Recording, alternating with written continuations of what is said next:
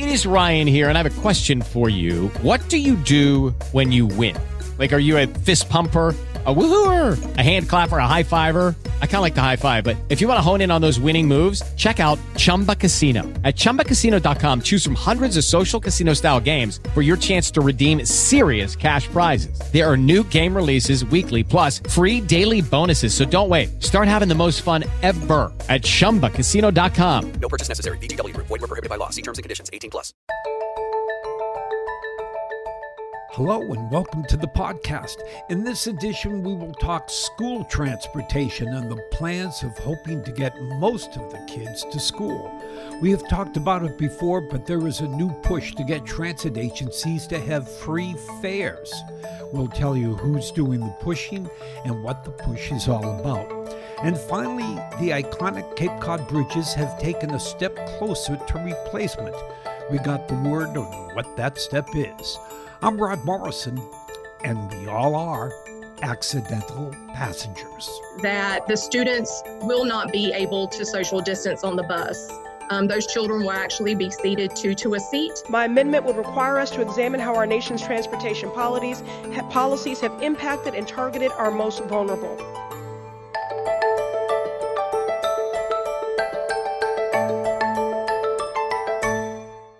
For those of us who have to commute to work, we know what we are going to face, and in the era of the virus, we are aware of the dangers. What is still unclear for most of us is how our children are going to commute to school. We know it will be by bus, we just don't know how safe it will be. Boston, Massachusetts presented their plan for riding last week. It starts off like any other COVID 19 plan six feet apart and mandatory mask wearing. Then for the buses, it will be one child for one bench. A 77 passenger bus will carry 25 kids, and a 47 passenger bus will travel with just 15 kids on board. Plus, there will be a bench in front for the bus monitor, and in good weather, all bus windows will be kept open. The Department of Education plan also calls for individual school districts to develop their own plans with the protocols in place and to look for ways to add passenger capacity, such as adding routes to existing bus runs, staggering start and end times for students, and urging parents to seek out alternative plans for transportation where possible. In Colorado, the seating capacity is much smaller, with 77 seaters transporting only 10 students, and the 47 seaters will carry only five. For the Poudre School District, that poses a major problem. The school committee there says only 1,400 of the 14,000 students will be able to take the bus. Part of that 1,400 will be students with disabilities, students in foster care, and those students that fall under the Homeless Care Act. For those students who do not qualify for legally required busing, they can apply for consideration. And school of choice students, well, they're just out of luck altogether. In Florida, now with the second most cases of the coronavirus, things do not look all that bright for the students' daily commute.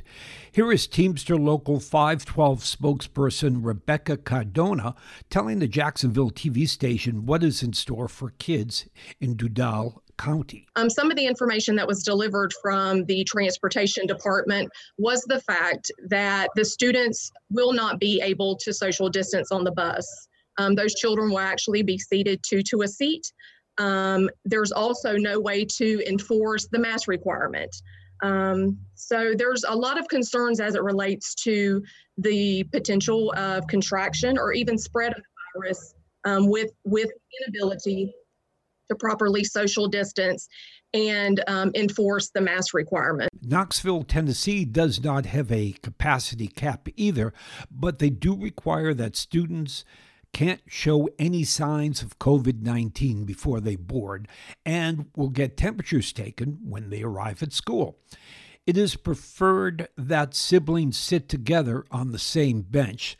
Bus drivers will get their temperature taken before their runs, and the buses will be sanitized twice a day. Further into school plans, there are plans B and C that can take place if the coronavirus worsens.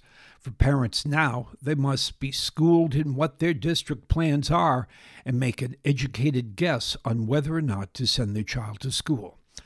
Hopefully, all will be revealed by the end of August.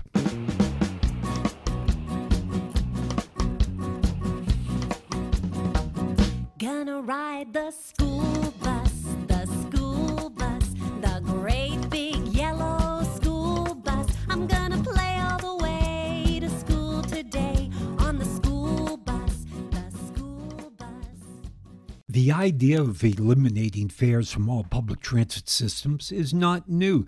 The reasoning, besides it would encourage ridership, is a sizable chunk of the profits from the fares go into fare collection.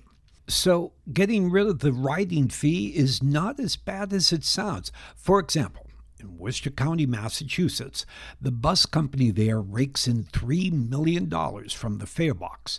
But in order to maintain those boxes and collect the fares, it costs the agency $850,000, plus the loss of ridership. Congresswoman Ayanna Pressley and Senator Ed Markey, both from Massachusetts, have filed a new bill called the Freedom to Move Act.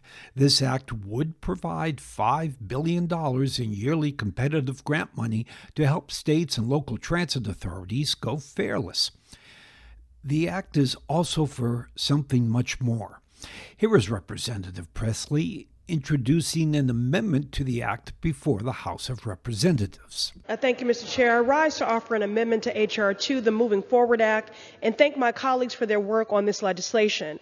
Our nation's transportation and infrastructure policies play a critical role in building healthy and safe communities. But for far too long, they've perpetuated many of our most entrenched inequities. My amendment would require us to examine how our nation's transportation policies have impacted and targeted our most vulnerable. It is critical that we understand understand how transportation policies are criminalizing black and brown communities. Specifically, we have seen violent enforcement of fare evasion policies and the discriminatory placement of speed cameras and other surveillance technology in our lowest income communities. Mr. Chair, this is a moment of reckoning. There is a multiracial, multi-generational movement that for the last month has been affirming that Black Lives Matter, demanding an end to racist systems and policies that disproportionately criminalize our black and brown neighbors. We have a mandate to center justice in all our policymaking. Our transportation policies are no exception. I urge my colleagues to support this amendment. Thank you. I yield. Pressley has a good reason for pointing out the iniquities of mass transit. In her district, 7th Congressional, there is great disparity. For whites, the median net worth is over $247,000. For blacks, $8. And according to Livable Streets, a Boston based transportation advocacy group, black riders spend 64 hours a year more on the bus and or train than whites. This isn't Pressley's only transportation action. Last year, she co founded the Future of Transportation Caucus, that earlier this month got the Moving Forward Act passed. This bill provides $1.5 trillion for the infrastructure of roadways to make them safer for the walking, biking, and bus riding public. No doubt all this came to light because of the coronavirus.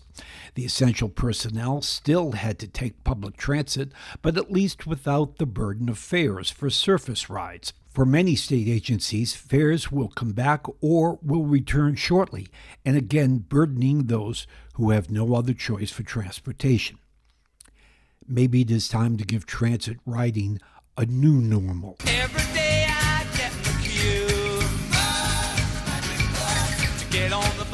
Takes me to you.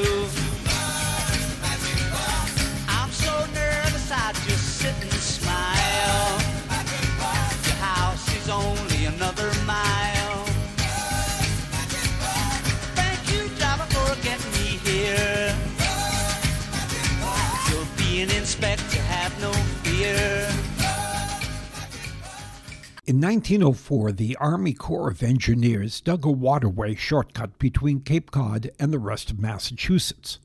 By 1909, the Seven Mile Canal was complete and received its first boats. 24 years later, the engineers built the Bourne Bridge, and two years after that, the Sagamore Bridge. Since then, the two spans have served as the only access to one of the Northeast's busiest vacation areas. Last time we reported on these bridges, they were in the early planning stages of being replaced.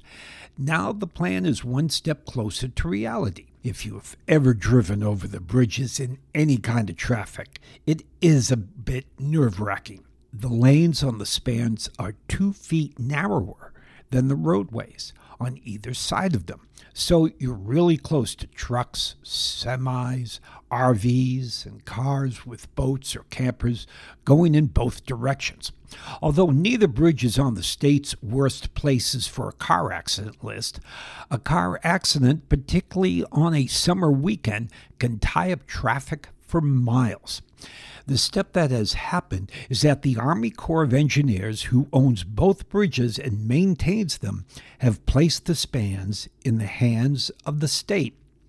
Besides the bridges, the Army Corps will cede all federal land needed for the new bridges and will take care of the demolition of the current ones. This is a good move. The engineers have their speciality in making waterways. Massachusetts has been dealing with bridges for a long time. Besides, they own the roads on either side of the spans. So the building of the bridges may prove to be the easy part because the state has no idea where the funding will come from. Price tag for the construction is over $1.5 billion. Massachusetts is hoping for some funds from the recently passed trillion plus infrastructure bill. The rest will come, hopefully, from somebody's deep pockets. If built, your first chance to cross the new bridges will be 2029 for the Sagamore and 2034 for the Bourne. As I sift through the ashes bridges burned and broken dreams. If I could only find the pieces, I'd build a bridge that would bring you back to me. I'd build a bridge that would bring you back to me.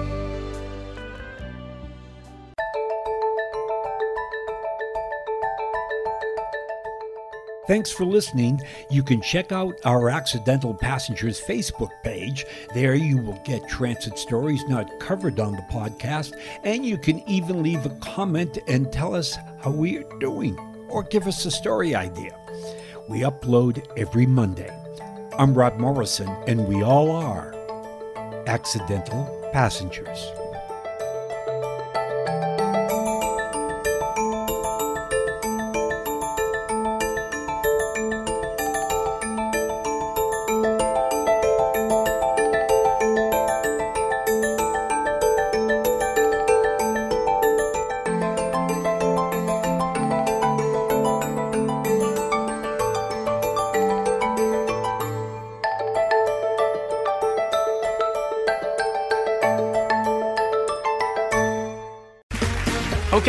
Round two. Name something that's not boring.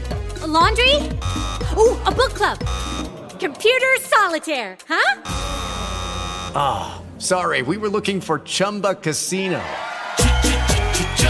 That's right. ChumbaCasino.com has over 100 casino style games. Join today and play for free for your chance to redeem some serious prizes. ChumbaCasino.com. No purchase necessary. Void where prohibited by law. 18 plus terms and conditions apply. See website for details.